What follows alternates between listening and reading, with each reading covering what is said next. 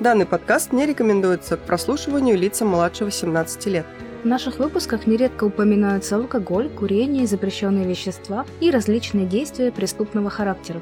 Наш подкаст выходит исключительно в ознакомительных целях, мы ничего не пропагандируем и ни к чему не призываем. Приятного прослушивания и добро пожаловать в Крамсильванию!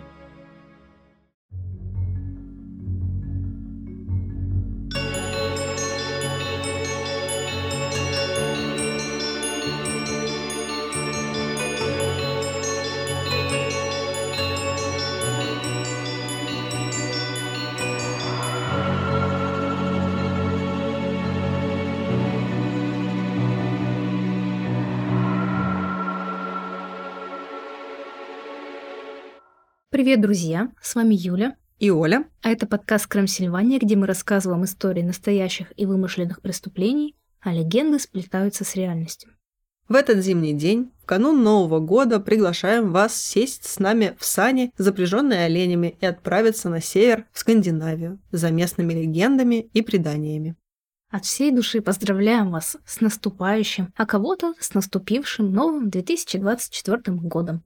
Желаем, чтобы он принес вам только счастье и радость, а все плохое осталось, чтобы позади. Пусть в новом году у вас все будет хорошо. В этом выпуске мы будем много говорить о темных йольских ночах, но помните, что самая темная ночь перед рассветом. А еще помните, что у нас есть группа ВКонтакте, канал в Телеграм, канал на Ютубе. Приходите туда, подписывайтесь, слушайте нас на любой удобной для прослушивания площадке. А еще мы принесли вам новость. Мы открыли Бусти. Та-дам! Та-дам! Да, теперь на Бусти каждый месяц 15 числа будет выходить дополнительный выпуск. Если есть возможность, желание, пожалуйста, подписывайтесь. Мы будем вам очень рады и очень благодарны. А поскольку сегодня Новый год, то мы решили сделать нашим бустанам маленький подарочек, и январский выпуск будет доступен уже с сегодняшнего дня. Заглядывайте, вас ждет Гарри Гудини. Слушайте этот звон. Полетели.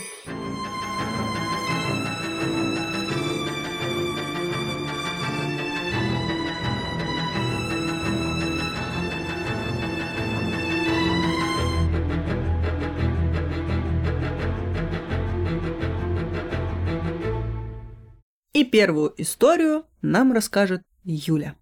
Я начну с предисловия непосредственно про Юль. Несомненно, из всех древних празднеств Йоль самый главный, самый священный и самый могущественный зимний праздник. По традиции Йоль длится 13 ночей, которые называют «Ночи духов», что сохранилось и в немецком их наименовании – Вайнахтен. Эти 13 ночей от первого заката солнца и до последнего рассвета – брешь между двумя годами, Сакральный период, в течение которого нет ни привычного времени, ни привычных границ, когда вершится жребий богов и вращается веретено богини судьбы. Самый важный момент праздника Йоль – это, конечно же, зимнее солнцестояние и самая длинная ночь в году, во время которой настоящими властителями в этом мире становятся духи. В эту ночь зажигали костер Йоля и охраняли дом от злых духов.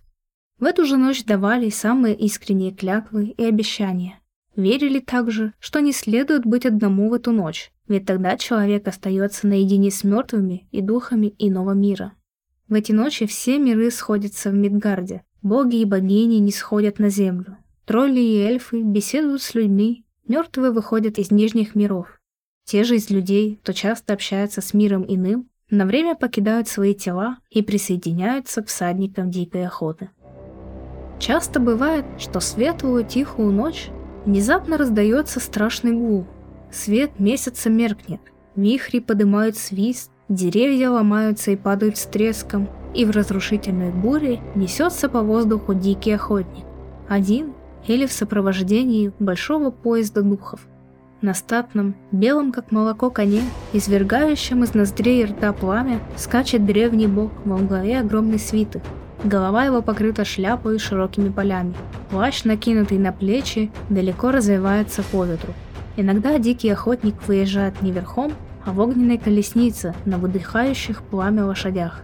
Колесницей управляет возничий, он громко хлопает бичом, и после каждого удара сыплются молниеносные искры. Скандинавские легенды, они такие величественные всегда. Ну ладно, не всегда, но твоя величественная. Ну ты видела скандинавов, какие они? Все. Величественная. Да. Как известно, в дни и ночи Йоля, или нынешнего Рождества, по небу разъезжает не только Санта-Клаус, ибо задолго до того, как запряженная восьмерка ездовых оленей сани впервые поднялись в воздух, там уже успели протоптать тропы и охотничьи тракты знаменитые всадники Асгарда или Дикий Гон. У многих европейских народов есть легенда о всадниках, которые с яростными криками мчатся по ночному небосводу. Их сопровождают гончие псы с огненными глазами. Их кони не знают усталости, а сами всадники несут смерть и разрушение. Если кому-то не посчастливится встретить на своем пути дикую охоту, то шансов спастись у него немного. По поверьям, чтобы призраки не забрали тебя с собой, нужно лечь, уткнуться лицом в землю и закрыть глаза. Тогда, если повезет, всадники промчатся мимо. Миф о дикой охоте тесно связан с языческим божеством Одином, или Вотаном в немецком варианте. Скандинавы и германцы считают, что именно он мчится во главе всадников. Согласно их верованиям, появление неистового войска сопровождается мерцающими огнями. Предводитель дикой охоты является в образе призрака или вороного скакуна с огненными глазами. Свет от его глаз столь ослепителен, что на него невозможно смотреть. В Баварии верят, что когда войско Одина появляется в небе, можно услышать невероятно красивую музыку, как если бы сами собой играли арфы, лютни, скрипки. Но мелодии эти обманчивы, ведь если кто-то завороженный ими последует за призраками, то с ним случится беда. Всадники часто представлялись как уродливые страшные скелеты с пустыми глазницами, оторванными конечностями и ошметками кожи или мяса на костях. Их появление было символом надвигающейся беды, войны, эпидемии или стихийного бедствия. Считалось, что если дикая охота пролетит над домом, то вскоре кто-то из живущих в нем умрет. В более ранних представлениях Одина во время охоты сопровождали волки. Согласно верованиям, они могли отгонять ведьм и способствовать плодородию. Примечательно, что в некоторых местах Германии сохранились поверья о том, что воины дикой охоты приносят благо, Например, в Швабии, Шварцвальде и Тюрингии считалось, что если ночью над деревней принесется призрачное войско, то год будет урожайным, счастливым и благополучным. Неожиданно. Они, наверное, там рожь сеяли такие. Летят просто и раскидывают. Да. В некоторых сказаниях процессию призрачных всадников возглавляют женщины в белых одеждах и на белых конях. Феминизм! На севере Германии это языческая богиня Хольда, покровительница сельского хозяйства. В южных областях светлая сверкающая Берхта. По одной из версий, она воплощает собой зимний солнцеворот. Появление этих всадников тоже сулит счастье, хороший урожай и благополучие. В сказаниях дикая охота чаще всего проносилась по небесному своду в определенное время. Это конец осени и середина зимы, когда наступало зимнее солнцестояние, и древние германцы отмечали праздник Йоль. Он символизировал границу, Именно с этого времени начиналось прибавление светового дня и наступал Новый год. У многих народов есть поверье, что в такие дни грань между нашим и загробным миром стирается, и тогда духи могут проникнуть в мир живых. Кроме того, Йоль был связан с Одином, в это время нужно было особенно почитать Верховного Бога и поминать умерших. Исследователи выдвигают версию, что изначально в самых древних представлениях дикая охота — это боги, которые мчались по небу, осматривали свои владения, принимали жертвы и дары от людей, взамен давая им блаженство, большой урожай и счастье. Вместе с богами в торжественном шествии принимали участие волки, отгонявшие злых духов, и души павших в бою героев. Согласно верованиям, когда наступит Рагнарёк, этим героям выпадет честь сражаться рядом с богами в решающей битве с чудовищами. Один описывается как всепроникающая, творящая и формирующая сила, придающая всем людям и вещам облик и красоту, породившая поэзию, управляющая войной и победой. В то же время от Одина зависит плодородность земли, в нем коренятся человеческие желания, от него исходят все высшие блага и дары. Вот сколько ответственности на одном Одине, вообще просто за все отвечает. Везде успевает. Слушай, ну он же все-таки. Верховный бог. Да, да. Если бы все верховные были такими... Большая сила — это большая ответственность. В общем, в языческих верованиях дикая охота — это шествие богов, которое приносит благо и символизирует начало Нового года. Но с принятием христианства эти образы трансформировались. Как это произошло во многих мифологиях, языческие боги не исчезли, а демонизировались, превратились в нечистую силу и обрели негативные черты.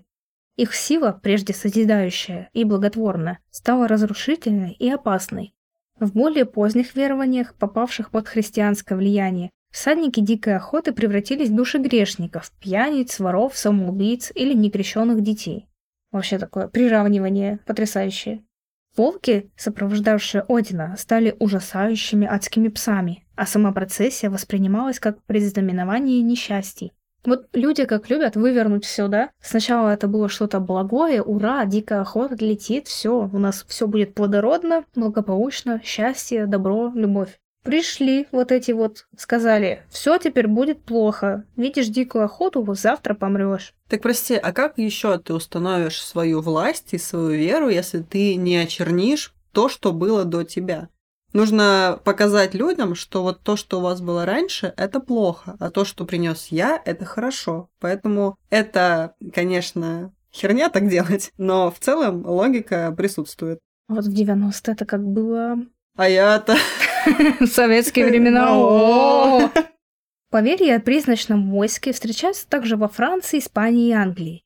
С течением веков легенды обрастали новыми подробностями, характерными для того или иного народа и местности. Например, в Англии предводителем летающего войска зачастую является король Артур или эльфы. Одно из древнейших зафиксированных в письменных источниках предания о дикой охоте связано с именем бритского короля Хервы.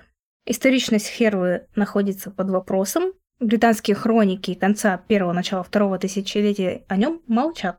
Но имя Херва может быть не собственным именем этого короля, а своего рода титулом или королевским прозвищем, так как на древнескандинавском воин означает херьяр. Также одно из имен бога Одина, древнегерманское, звучит как Хериан. Все взаимосвязано. Да. А на этом справочная часть про дикую охоту окончена. Переходим к легенде. Однажды явился к бритскому королю Херли другой король – карлик, прискакавший на огромном козле. У него была большая голова, румяное лицо и длинная рыжая борода, а на груди его красовалась пятнистая оленья шкура. Нижняя часть его тела была груба и волосата, а ноги заканчивались козлиными копытами. Он пожелал говорить с Херой наедине, и в беседе этой сказал следующее. «Я властелин над многими королями и князьями, над огромным бесчисленным народом. Их волею послан я к тебе, хотя самому тебе я неизвестен.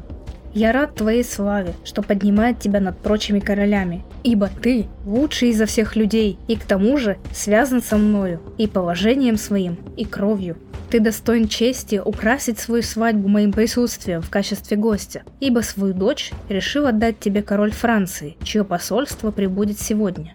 Я предлагаю тебе заключить между нами вечный мир и скрепить его тем, что я буду присутствовать на твоей свадьбе, а ты пообещаешь мне быть на моей в этот же день, год спустя. И сказав так, карлик развернулся и, двигаясь быстрее тигра, исчез с глаз. Удивленный король возвратился домой, принял посольство и согласился с их предложениями. И когда настало время свадебного пира, и король сел во главе его, то не успели еще подать первого блюда, как появился внезапно король-карлик, сопровождаемый столь огромной свитой таких же карликов, что после того, как они заняли все места за столом, снаружи в палатках, выросших в мгновение ока, осталось их больше, чем попало внутрь, на пир. И тотчас из этих палаток хлынули слуги сосудами и посудой, мастерски сработанной из золота искусно изукрашенной дорогими камнями, и скоро заполонили пиршественный чертог. Ни вина, ни мяса не было подано на дереве или серебре, только на золоте. Слуги-карлики возникали везде, где были нужны, и не подавали ничего из королевских или чьих-либо еще запасов, но только из своих собственных, и по вкусу кушания эти превосходили всяческие ожидания. И запасы Хервы совсем не были тронуты, а слуги его проводили время в праздности. Карлики же заслужили всеобщее одобрение. Одеяния их были великолепны. В лампы они положили сверкающие драгоценные камни. Они никогда не отходили далеко, если были нужны, и никогда не подходили слишком близко, если этого не желали. Когда же подошел к концу пир, король их обратился к Херли с такими словами – «О, великий король, бог мне свидетель, я здесь, на твоей свадьбе, как мы и договорились. И если ты желаешь чего-нибудь еще, я с радостью выполню любое твое пожелание, но лишь на том условии, что ты не откажешь, если я попрошу вернуть это. И после того, не дожидаясь ответа, он удалился в свой шатер и с первыми же петухами уехал прочь со всей свитой. А спустя ровно год он снова внезапно явился к Херде и потребовал выполнения договора. Хер же согласился и последовал за карликом. И вот, вошли они в пещеру в очень высокой скале, и недолго шли во тьме, не нарушавшейся ни светом солнца, ни светом луны, лишь светили там бесчисленные факела, и пришли наконец в прекрасный дворец короля карлика. Там отпраздновали они свадьбу, и когда обязательство перед карликом было выполнено, Херва со своей свитой отправился домой, и было с ними множество полученных от карлика даров, и коней, и собак, и ястребов, Карик же проводил их вниз в темный проход, и там он дал собаку-ищейку, такую маленькую, что ее можно было нести на руках.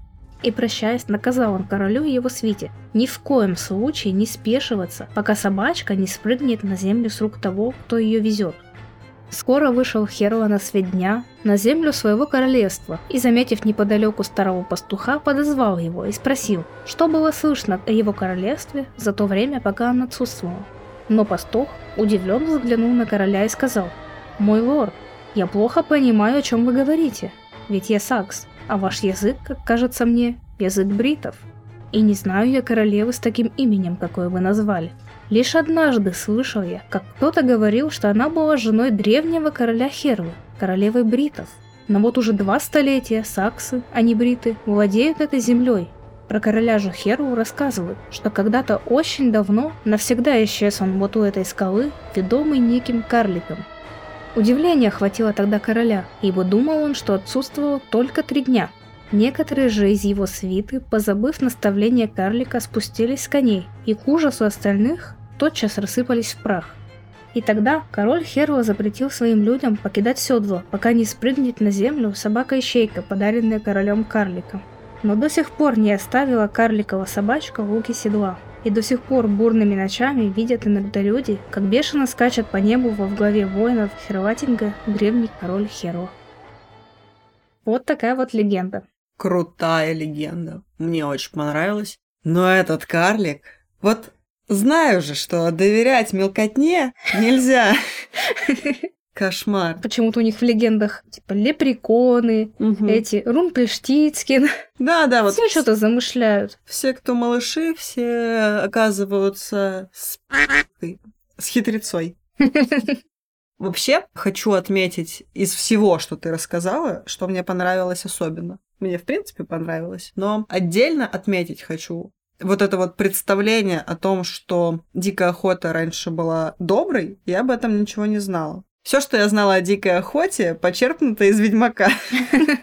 И было очень интересно послушать, на чем основывается, в принципе, эта легенда, какая у нее была предыстория. И, к моему удивлению, оказалось, что они были норм ребята раньше. И легенда про обманутого короля. Здесь все так вот прям по канонам, что есть какой-то непонятный карлик, который пришел с каким-то странным предложением. Казалось бы, зачем ему к этому королю вообще обращаться? И зачем ему, забыл? Зачем ему оплачивать ему свадьбу? Да, да, вот это вот как эти любимые родственники, которые приезжают на твою свадьбу, оплачивают 300 гостей и привозят с собой 600. И непонятно вот эта договоренность, и вот эта собачка, и все это складывается, складывается, складывается вот в такую страшную, можно сказать, концовку, потому что человек потерял все, когда пошел на поводу у какого-то странного карлика. Но что меня удивило, что в легенде нет э, никакого продолжения вот этой фразе карлика, который сказал, можешь просить у меня все, только я потом могу у тебя спросить то же самое. Зачем это было, если король не воспользовался? Можно было выкинуть. Ну, в смысле, не тебе, а вообще из легенды. Ну, тут к тому, что карлик ему оплачивал свадьбу, а взамен попросил короля тоже погостить. Я думаю, тут можно потом сделать какой-нибудь выпуск на тему вот фейри, зачем они похищают людей и забирают их время, угу. потому что, ну, мы знаем очень много таких случаев. Пишите, слушатели, в наших соцсетях, если вам интересна такая тема. И еще интересно, вот когда я готовилась к этому выпуску, проанализировала тоже, что мы знаем из Ведьмака о дикой охоте, и я так поняла, что Сапковский основывался на британском варианте дикой охоты, где во главе охоты это эльфы со своим королем. Мгм. Ну, у него, в принципе, много каких-то отсылок к британским легендам, типа вот «Владычица озера», по-моему, тоже оттуда. В общем, прикольно. Теперь вы знаете немножко больше. И мы тоже. Да, здорово, мне очень понравилось. Спасибо, Юля, за крутую легенду. Надеюсь, нашим слушателям понравилось так же, как и тебе. А мы переходим к твоей легенде. Что же ты приготовила? Что же я приготовила? Я тоже приготовила мертвецов. Здорово. Здорово, С ура! Новым годом! С Новым годом! Моя легенда будет про полуночную мессу мертвецов. Однажды женщина, что жила в Стаусланде, в графстве Вест-Агдер, должна была присутствовать на проповеди рождественским утром. Посреди ночи она проснулась, вышла на крыльцо и увидела свет, исходящий изнутри церкви. Ни одного прихожанина не было видно. Полагая, что она проспала, она вскочила с постели, накинула свое лучшее пальто и поспешила на службу. Церковь, как женщина и ожидала, была полна людей. Но почему же она не знала никого из прихожан? Когда священник подошел к кафедре, она бросила взгляд на сидевшую рядом с ней старуху. Несколько растерявшись, женщина увидела, что это была ее соседка, скончавшаяся некоторое время назад. Повернувшись к женщине, старуха проскрипела. «Надень пальто и уходи до того, как священник закончит свою проповедь, ибо это место мертвецов, и они убьют тебя, если поймают здесь». Испуганная женщина засобиралась, но только она встала со своего места, как все мертвецы уставились на нее. Женщина побежала к дверям, а они бросились за ней. Бедняжка неслась к выходу со всех ног. Кто-то схватил ее за пальто, но в последнюю секунду она сбросила его и успела выбежать за дверь. Не оглядываясь, она помчалась домой. Утром, когда люди пришли в церковь на утреннюю мессу, на ступенях церкви они увидели лишь разорванное пальто. Круто! Это очень крутая легенда в духе вот этих всех ужастиков. Такой вайп вот этих детских страшилок одновременно с каким-то фильмом про зомби. Спасибо за такую крутую легенду. Пожалуйста. А теперь тебя ждет большое объяснение, и наших слушателей, конечно, тоже, на чем вообще все это основано и откуда пошло. Полуночная месса мертвых, происходящая из германских, романских и славянских сказаний, представляет собой особую форму легенды, широко распространенную и передаваемую в различных вариантах по всей Европе. Самая старая версия легенды была записана еще в VI веке французским епископом и историком Григорием Турским. А в Норвегии она была впервые записана в конце 1700-х годов священником и ученым Гансом Якобом Вилле. Хотя существует множество национальных и местных вариантов, суть легенды обычно остается той же. Мужчина или женщина ошибаются относительно времени суток. Это возможно из-за того, что на севере очень долгие темные зимы, поэтому им вот непонятно утро, вечер, что такое. Да-да, идешь на работу темно, идешь с работы темно. Ох, не напоминай. Ты-то не ходишь! И, в общем, мужчина или женщина ошибаются и оказываются на мессе посреди ночи. И затем они обнаруживают, что и священник, и прихожане – это призраки. И затем их предупреждает об опасности какой-то умерший знакомый, который тоже участвует в этой мессе. И, значит, после этого предупреждения мужчина или женщина убегают из церкви. И в большинстве вариантов главный герой выходит оттуда живым, однако конечный исход может оказаться и фатальным. Вот нашей женщине свезло, только пальто порвали. Иногда эти инциденты происходят в канун Нового года или летнего солнцестояния, иногда в четверг или воскресенье. Однако чаще всего именно в рождественскую ночь происходит полуночная месса мертвых. Причина этого главным образом проистекает из старого поверья, что призраки и духи принадлежат тьме. Поэтому было естественно считать, что их присутствие все чаще увеличивается в самые темные времена года. В долгие холодные месяцы скандинавской зимы мертвые обладали большей властью и поэтому уже не являлись невидимыми существами, и напротив, они вновь обретали тело, становились представлениями своего прежнего «я», становясь такими же, какими они были еще при жизни. Небезосновательно можно предположить, что современная концепция нежити, широко распространенная в массовой культуре, примеры варьируются от «Ночи живых мертвецов» до американской истории ужасов и легенды о сонной лощине, может находиться и развивалась изначально под сильным влиянием именно призраков. В легендах их часто изображают довольно злыми и сварливыми существами, которые приходят в ярость из-за бедняги, которому не повезло каким-то образом потревожить мертвых. Еще одна подобная рассказанная легенда уже из Лапландии повествует о священнике и дьяке, которые поспорили, кто осмелится войти в церковь во время полуночной мессы мертвых. Первым вошел дьяк. Он спас себе жизнь, позвонив в церковные колокола. А вскоре после него вошел священник. Он пошел на кафедру и произнес проповедь. Однако нежить этот жест не тронул, и они разорвали священника в клочья. Вот это он, конечно, умен. А на следующее утро, когда люди пришли в церковь, от покойного священника остались только кишки, тщательно обвитые вокруг столбов. Мило. Они еще и украсили. Да, рождественские украшения. Вот как раз-таки пример, когда все закончилось не очень. В исландской саге о Гретире мы узнаем о Гретире Асмундарсоне, воинственном великане, который вступает в бой с нежитью, драугом, это оживший мертвец в скандинавской мифологии, по имени Глам. Прежде чем пасть от меча Гретира, Драуг проклинает своего соперника, предсказывая ему постоянные неудачи. После этого и без того сложный характер Гретира еще больше ухудшается, и он обнаруживает, что его обременяет тревожность по поводу одиночества с приближением темноты. И в конце концов он был объявлен вне закона и был вынужден жить в одиночестве до конца своих дней. Вот так вот. Потревожил Драуга, живи один. Фарвело. Другой исландской саге, саге об Эйрбиге, это сага о народе Эйри, мы узнаем о странных и зловещих событиях, произошедших на ферме Фрода. Это не Фродо, Фрода. После того, как на территории церкви был найден мертвым пастух. Однажды ночью человек по имени Тора Деревянная Нога вышел по своим делам и встретил призрак пастуха. В отчаянии Торы попытался убежать, но пастух преследовал его, а догнав, повалил на землю. Вскоре после этого Торы почернел как уголь и, наконец, скончался. С этого момента они всегда появлялись вместе – пастух и Торы деревянная нога. И, как и следовало ожидать, пугали людей до безумия. Вот это история дружбы такая. Как люди ищут себе друзей на севере. Убивают, запинывают, такая, а теперь ты мой лучший друг. Как я рада, что мы с тобой не так познакомились. Я тоже. Шведская версия, предоставленная датским исследователем фольклора Хеннингом Фейлбергом, рассказывает историю человека, проезжавшего мимо церкви в канун Рождества. Там явно кто-то был, потому что окна были освещены, и он мог слышать печальную песню, видимо, нежити. Они пели. «Наши кости хрупкие, наша жизнь окончена. Мы бездушные существа, ждем наступления судного дня». Обреченно. Звучит, да, весьма печально. Эти слова отражают еще один важный аспект этой легенды. Если оставить в стороне ужасные истории о разгневанной нежити, то гораздо чаще эти легенды на самом деле передают все более искупительную форму содержания.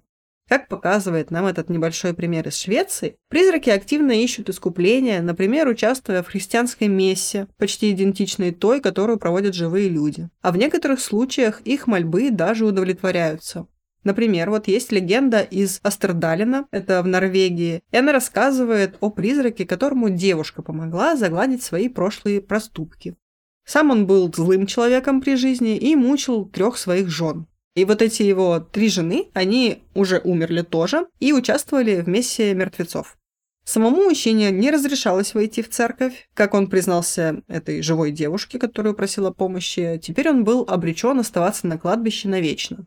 Призрак умолял ее пойти в церковь и попросить прощения у каждой из его бывших жен от его имени, ибо, как он утверждал, это был единственный способ обрести покой. Добрая девушка сделала то, что от нее просили. И вот она вышла за двери церкви, где ее ждал мужчина. Девушка сказала ему, «Они все простили вас». «О, да благословит вас Бог!» – воскликнул призрак. «Теперь я, наконец, могу быть спокоен». И в то же мгновение он исчез. И сейчас я сразу вспомнила после этой фразы, как Джокер показывал фокус про карандаш. Видишь этот карандаш? Он испарился. Деваха какая, добрая душа, конечно. А очень удобно, можно всю жизнь мучать э, трех своих жен, а потом такой попросить какую-нибудь деваху, слушай, деваха, ну, типа, за меня сходи, там, подсуетись, метнись кабанчиком, попроси прощения. Эти жены такие, ну ладно, прощаю. Привет, э, фильм «Самый лучший день». И тот такой испарился. Все, ручки чистенькие, все хорошо. Мне больше нравится сам факт того, что девушка такая: пойти на мессу мертвых, попросить прощения от какого-то мужика. Привет, все мертвецы! А не подскажете, кто здесь три жены того козла, который их мучил всю жизнь? Он что-то просил извиниться. Такие, девочка, уходи, мы его прощаем. Лишь бы ее спасти. Прикольно, спасибо тебе за эту легенду. Она такая и мрачненькая, и жутенькая, и религиозненькая. Чуть-чуть. Все для тебя. Так, хочу теперь узнать, что снова расскажешь ты. Я знаю, что ты очень любишь котиков, поэтому я принесла легенду про котика. И это был лучший номер этого выпуска. Я расскажу вам про Йольского кота. Йольский кот или Йова Катурин – один из важных символов дней, предшествующих Йолю. Это гигантский кот, охотящийся на пику Йола. Это один из дней, который предшествует Йолю. Он охотится за теми, кто не обзавелся новой шерстяной одеждой за уходящий год. Легенды описывают его размеры, сравнимыми с размерами быка. Хотела бы себе такого котика. Да. быка. Пушистый такой. Тогда бы вот моя кошка приходит на меня спать, а я бы так могла спать на коте. А потом он такой, мама, я хочу кушать. И ты такая, а я такая, я не буду кушать никогда, кушай мой сладкий котик. Вот тебе корм за много денег. А еще у этого ёльского кота черная шерсть и огненные горящие глаза. мои любимые. Большая Маюша? Да, большая Маюша. У меня есть маленький ёльский кот. Вернее, маленькая ёльская кошка. Йольский кот, как многие символы Севера, наряду с великаншей Грювой и ее сыновьями, символ довольно угрожающий. Грюла проживает вместе с третьим мужем по имени Леполоди, который слывет лентяем и опасности для людей, к счастью, не представляет. Есть у этой малосимпатичной супружеской пары 13 сыновей. Их называют йольскими парнями или йольскими братцами. Как смешно. Тут где-то флешбеки слова пацана. Слово йольского пацана, да. посредневековом исландском фольклоре Грюва – это ужасная женщина-людоед или тролль, которая была матерью 13 юношей Йоля. Она выходила из своей горной обители незадолго до сочельника и, шагая бок о бок с йольским котом, пожирала непослушных детей. Происхождение Грювы также не ясно, как и происхождение юльского кота. Это мем, как у тебя появляется собака, ты ходишь, выбираешь, как у тебя появляется кот, он просто падает сверху на тебя и живет с тобой. И вот их история, по-видимому, уходит своими корнями в средние века. Возможно, она и гораздо более древняя. Несмотря на то, что Йольский кот способен внушить ужас, хорошим людям он добр. Человека, который соблюдает старинные традиции, он обязательно наградит. Йольского кота не пугают собаки и даже огонь, которого остерегаются обычные звери. По легендам, именно он приходит за жертвами и угощениями для предков и эльфов, чтобы передать им выказанное людьми почтение. Рассказывают, что Йольский кот со всей своей компанией спускается к людям с гор под пику Йолу и поедает всех тех, кто не обзавелся новой шерстяной одеждой за уходящий год. Предполагается, что это связано с обычаем дарить новую шерстяную одежду от хозяина работнику, если работник хорошо трудился весь год. Неудивительно, что Йольский кот наказывает только ленивых людей. Из всех богов Йольский кот боялся только бога зимней охоты Уля, его крепкая рука и точные стрелы не дадут чудовищу покоя. Видимо, поэтому особую популярность у северян в качестве подарков на Йоль получила не просто какая-то любая шерстяная вещь, а именно ульхет, то есть волшебная шапка для охоты от молодца бога Уля. Во всем мире осталось только одно место, когда лишь на пику Йоу и Йоль можно купить настоящий ульхет в подарок своим знакомым, друзьям, дорогим людям. Древняя традиция жива и поныне, Секрет каждой такой шапки в особой шерсти лопи. Каждый узор индивидуален и неповторим. Древние говорили, что ёльский кот только завидит такую шапку, мчится прочь со всех ног. Поэтому до сих пор считается, что такой подарок заставит сбежать от его владельца всякие неприятности, так же как ёльского кота. Важно отметить, что за год делается только 24 таких шапки, по одной на каждую руну. И ни одной шапкой больше, поэтому далеко не всем выпадает счастье раздобыть свою удачу в наступающий июль. Классная легенда, особенно мне понравилось, что здесь про котиков говорят, но я точно поняла, что мне, наверное, можно не дарить шапку Уля, во-первых, потому что она редкая, можешь не запариваться. А во-вторых, потому что я не хочу, чтобы от меня убегал большой кот. Я хочу его привлечь. Не дарите мне ничего шерстяного, чтобы он точно ко мне пришел. Это будет лучшим подарком на Йоль. Мне в этой истории еще понравилось, что, знаешь, она такая древняя, что даже нет корней. Вот у них есть кот, большой классный кот, который творит всякую фигню. Они такие, ну он откуда-то взялся. Не знаем, просто есть кот. А у кота еще есть подружка великанша, она там делает то-то и то-то. Тоже не знаем, откуда взялась, просто появилась. Просто есть. Да. Ну, А что, легенда же. Мы просто не заметили, как у нас завелся кот размером с быка. Мы, кстати, тоже не заметили, как наша Майя превратилась из маленькой милой кошки в кошку размером с быка. Ну, пока маленького. Мне понравилось. Круто, я рада, что тебе понравилось. И что у тебя дальше? Будут еще мертвецы? Да, Ура! но не совсем. Следующая легенда, которую я вам расскажу, это легенда о долгой ночи Люси и о празднике Люсии. Вокруг истории святой Люсии, родившейся в Сиракузах на Сицилии в 280-х годах, ходит несколько легенд. Вообще ее называют Святая Люсия, Святая Люция, Святая Луция, Лукия, поэтому мы возьмем то имя, которое максимально сочетается с скандинавской Люси, чтобы было понятно, как оно вообще перетекло из одного верования в другое. Хотя за давностью лет остается неясным, что на самом деле с ней произошло, с этой святой Люсией, известно, что она приняла мученическую смерть 13 декабря, но произошло это где-то между 303 и 310 годами. В различных легендах говорится, что Люсия молилась Богу, чтобы ее неизлечимо больная мать выздоровела. Когда ее молитвы были услышаны, Люсия посвятила себя Богу, поклялась жить в целомудрии и использовала свое приданное, чтобы помогать едой и другими припасами обедневшим жителям Сиракуз.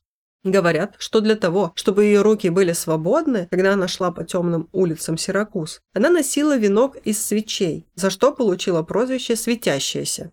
Некоторые источники говорят, что причиной ее смерти был поклонник, который донес на нее после того, как девушка неоднократно отвергла его.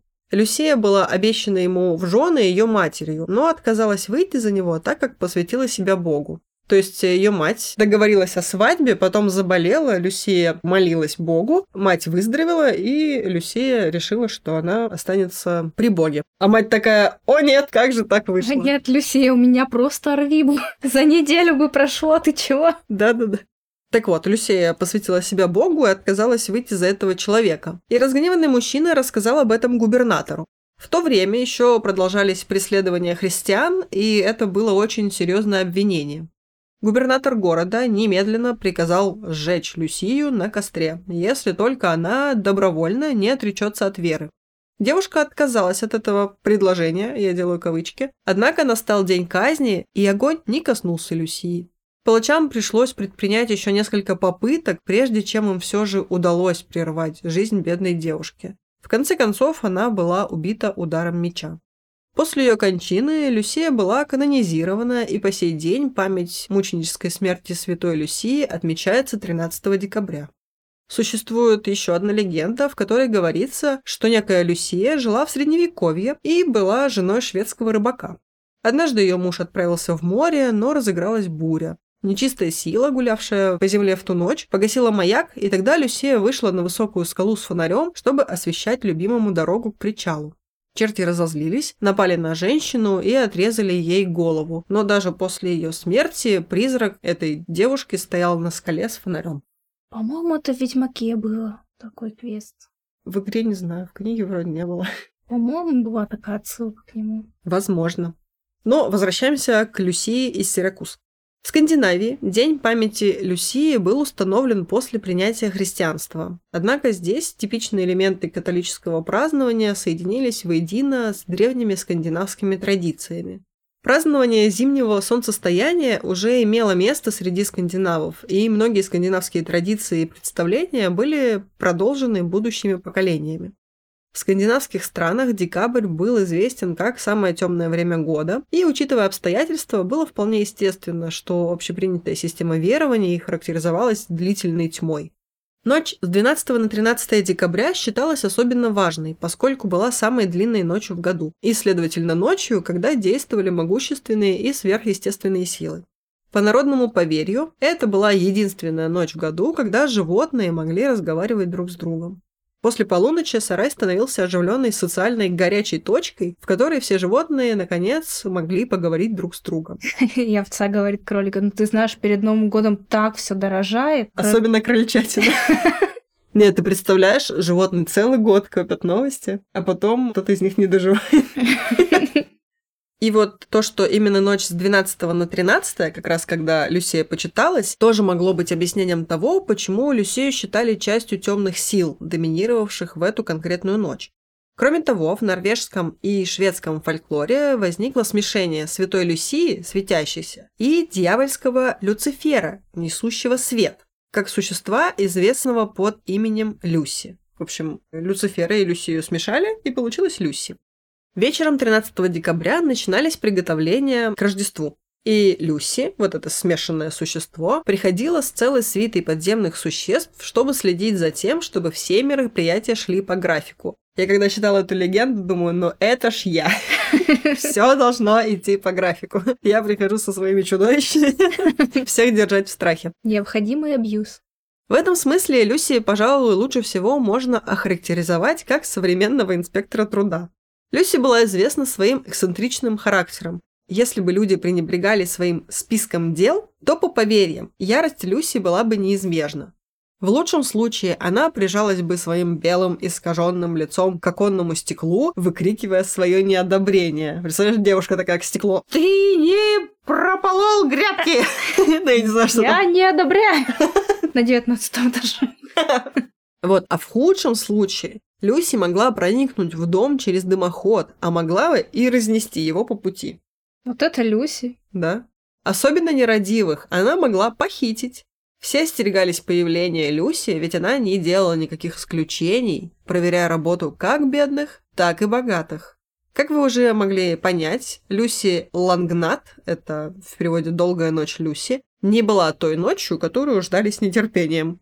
Если это было возможно, большинство людей предпочитали оставаться дома. Немножко о современной Люсии. К счастью, Люсия, известная и почитаемая сегодня в Скандинавии, сильно отличается от жуткой Люси. В частности, в Швеции традиция празднования Люсия Даган, то есть День Люсии, глубоко укоренилась и, возможно, возникла благодаря морякам, которые привезли этот итальянский обычай в скандинавские земли. Рано утром старшая дочь приносила родителям в постель завтрак в виде кофе, горячего глинтвейна и традиционных люсикатов – шафрановых булочек. Этот обычай восходит к 1880 годам, и первоначально девушки наряжались в белое и надевали корону со свечами, как когда-то та самая Люсия. Первое зарегистрированное появление Люсии в белом в Швеции произошло в загородном доме в 1764 году. Этот обычай был особенно популярным в шведском обществе до 1900-х годов, когда школы и местные ассоциации, в частности, начали его пропагандировать. Примерно в 30-е годы появились первые современные процессии Люсии на улицах Стокгольма. Впереди шла светящаяся Люсия, а за ней следовала свита мальчиков и девочек, одетых в белое.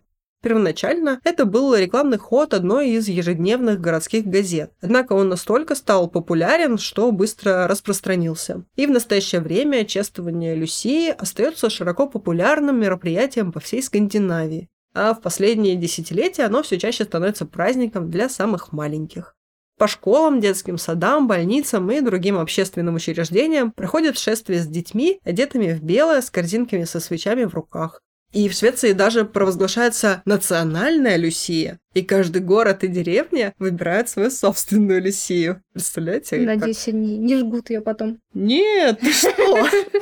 Это настоящее зрелище. Стоять в кромешной тьме комнаты, когда с пением входит процессия Люсии в длинных белых одеждах и с горящими свечами в руках. Впереди идет сама Люсия в короне, освещенной свечами, и с красной лентой на талии в сопровождении нескольких девушек. Хотя этому празднику посвящено множество песен, наиболее распространенной в Скандинавии была неаполитанская народная песня. Самая ранняя версия датируется 1835 годом, когда итальянский композитор Теодоро Катрау перевел текст с неаполитанского диалекта на стандартный итальянский. Сегодня она остается официальной песней праздника Люсии, известной скандинавам наизусть. Эта песня действительно передает суть праздника и свидетельствует о грядущих более ярких и теплых днях. Ночь тяжело ступает по дворам и жилищам. В местах, недоступных солнцу, бродят тени. В наш темный дом она приходит, неся зажженные свечи. Святая Люсия, святая Люсия.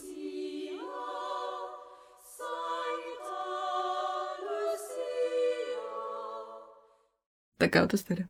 Очень понравилась эта легенда. Спасибо. Это очень прикольно, что началось с одного, потом пошло-поехало, закончилось вообще другим. Все в кучу намешали. И сатану, и Люцифера, и... И шафрановые булочки. И булочки, боже мой. И вот эта вот движуха, которая организовала газета, которая превратилась вообще в что-то массовое, какие-то праздники, символы. Это прикольно. Еще одно доказательство, что СМИ всем управляют. Да. Чёртова газета. И этот образ Люсии, которая просто такая молилась Богу, ее убили, и потом она пошла в разнос вообще за всеми, стала следить, как кто работает. Прикольно, девица, прикольно. Жаль, что ее убили, но... Но тогда бы не было. Но тогда бы не было. Никто бы не написал песню «Санта Лючия».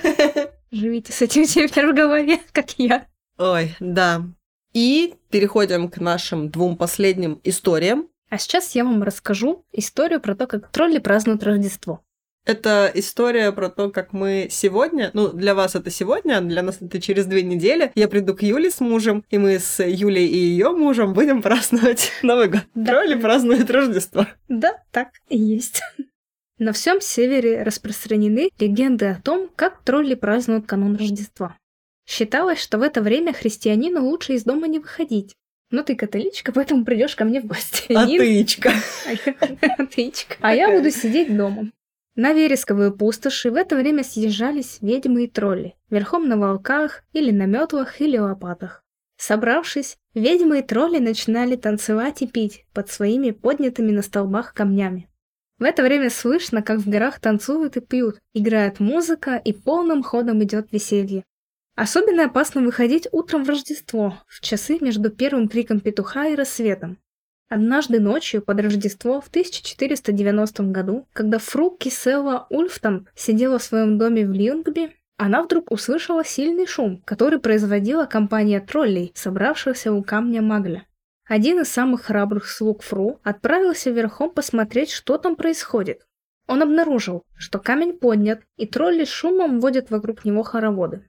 К слуге направилась красивая женщина, которая протянула гостю рог с напитком и трубку и попросила выпить за здоровье короля троллей, а потом затянуться из трубки.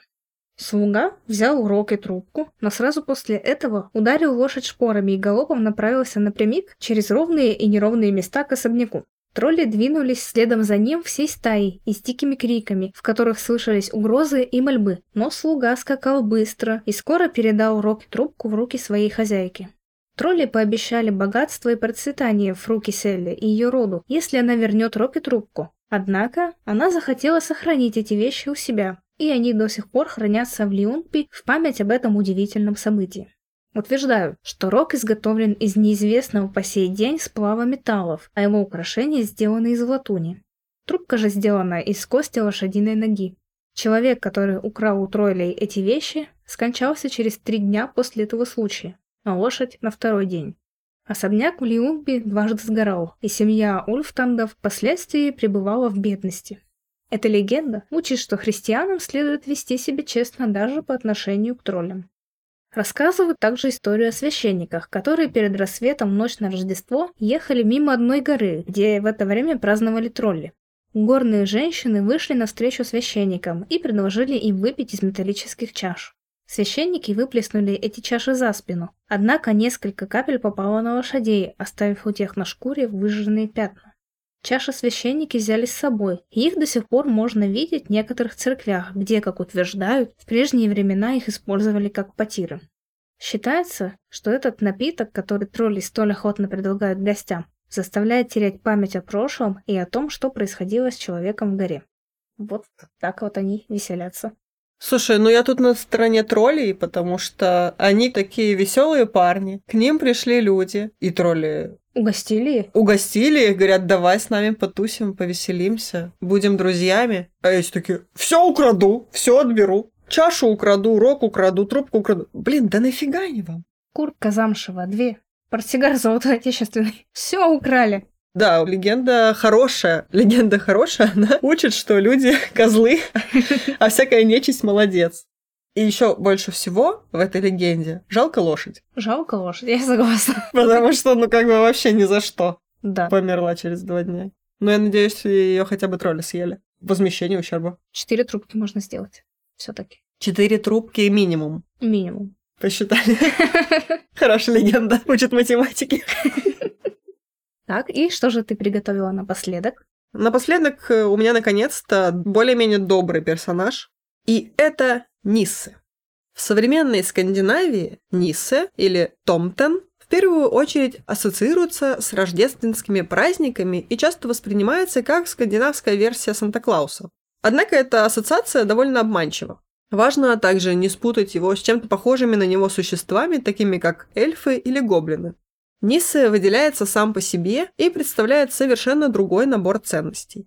В старом нордическом фольклоре он существовал как фигура, жившая очень близко к людям в их повседневной жизни. В первую очередь его представляли пожилым мужчиной, немного выше ребенка, с явными признаками преклонного возраста, лицом желтым, как пергамент, морщинистым, как корень старого дерева. Он часто носил густую бороду и был одет в повседневную фермерскую одежду, серые бриджи и длинную кофту и красную шерстяную шапку. Все его тело было довольно обильно покрыто волосами, а также он был неоправданно сильным для такого крошечного существа. В отличие от гномов и народа хульдеров, хульдеры – это сказочные существа, которые выглядят как девушки с коровьими хвостиками. Так вот, в отличие от них, населявших холмы и леса, Ниссе жил в домах и амбарах и служил стражем, а также помощником. По сути своей он был добродушным и любил устраивать розыгрыши. Однако было важно поддерживать с ним хорошие отношения, поскольку он мог начудить и устроить в доме беспорядки, если бы им пренебрегали. Это напоминает мне твои истории про Про Добби. Брауни. Брауни Добби. Да. Священник и историк Андреас Фей написал, «Ниссы вообще существо благородное. Если к нему относиться с добротой и уважением, он всегда готов оказать услугу. Он помогает доярке, ухаживает за животными, поварихе помогает мыть посуду, носить воду и выполняет другую тяжелую работу. Тем не менее, она должна убедиться, что не расстроит его и не забудет снабдить его хорошей едой и питьем, особенно перед Рождеством. Таким образом, в канун Рождества Нисану преподносили самые лучшие блюда местной кухни. Обычно угощение включало приличную порцию рождественской каши, левся – это традиционные норвежские такие мягкие лепешки, и пиво. Если Ниса не будет удовлетворен, он, не колеблясь, отомстит, сделав жизнь окружающих его людей, если не невыносимой, то уж точно неприятной. Так как мы с Димой, когда что-то невкусное, мы ходим потом недовольные все и бухтим невкусно и грустно. И о неприятностях. Известна легенда о девушке, которая была так голодна, что сама съела кашу вместо того, чтобы отдать ее Нисе. Позже он в ответ танцевал с этой девушкой так долго, пока она не умерла. Та-да! Равноценно, конечно, у него. Может, злопамятный какой попался. Ну, дед, конечно. Да, сварливый дед. Другие истории о Ниссе носят чуть более юмористическую форму. Легенда из Эсфолда на юго-востоке Норвегии рассказывает, например, о доярке, которой Ниссе помогал присматривать за коровами. Помимо того, что по традиции она снабжала его молоком и угощениями, девушка однажды решила еще и подарить ему новую одежду. Однако этот жест обернулся неприятными последствиями для бедняжки. Однажды вечером Нисса пришел в дом в своем новом костюме, и избитая с толку доярка услышала, что он увольняется, ведь теперь он стал слишком красив, чтобы возиться с коровами в сарае. Дали Добби носок. И все вот теперь. Немножко о Ниссе в наши дни. Истории и рождественские открытки конца 1800-х годов помогли распространить образ Ниссы и сохранить его как важную часть скандинавской культуры. Старомодный амбарный гном по-прежнему остается, пожалуй, одним из главных символов норвежского Рождества. Даже сегодня многие в канун Рождества ставят ему миску каши. Опрос, проведенный в 2009 году, показал, что 9% всех норвежцев продолжают эту традицию. Сейчас будет очень плохой, видимо, норвежский. Палавен Ситтер Ниссен. Это песня Нисе в сарае, рождественская песенка на слова Маргреты Мунте. Впервые она была напечатана в 1911 году и до сих пор остается одним из самых известных и любимых рождественских гимнов, особенно среди самых маленьких. Это веселая и милая мелодия, рассказывающая о борьбе Нисы за рождественскую кашу. Стая мышей пытается ее украсть у него. Но Ниса – старый сварливый человек, и он отказывается делиться. Первый куплет звучит примерно так. Нисса в сарае получил рождественское угощение – Такое вкусное и сладкое, такое хорошее и сладкое. Он кивает головой и улыбается. Ох, как радостно, ведь рождественскую кашу он просто обожает. А вокруг него стоят мыши, которые думают, что он поделится. И смотрят, и смотрят. Ведь они тоже очень любят рождественскую кашу. И танцуют, танцуют хороводом. В конце концов, Ниссан угрожает позвать кошку, если мыши не исчезнут. Конфликт прекращается, как по волшебству, и маленькие грызуны бегут с места происшествия. Как хорошая песенка напоминает мне ситуацию, когда мы кушаем, и собаки смотрят на нас и тоже хотят это. И смотрят, и смотрят. Классная история, добрая. Да, я рада, что мы заканчиваем на чем-то добром в этот раз. Не грустные истории. А да, никто не умер. а, кроме той женщины, которая плясала. О нет, кто-то умер все равно. True Crime подкаст. Кто-то должен был умереть. Зато у тебя в легендах есть песенки. А на этой веселой ноте мы завершаем наш выпуск. Желаем вам всем счастливого Нового года. Поздравляем вас, мы вас очень-очень любим. Хороших вам праздников и настроения. А с вами был подкаст Крым Сильвания. Я Оля. А я Юля. Не дайте себя обмануть.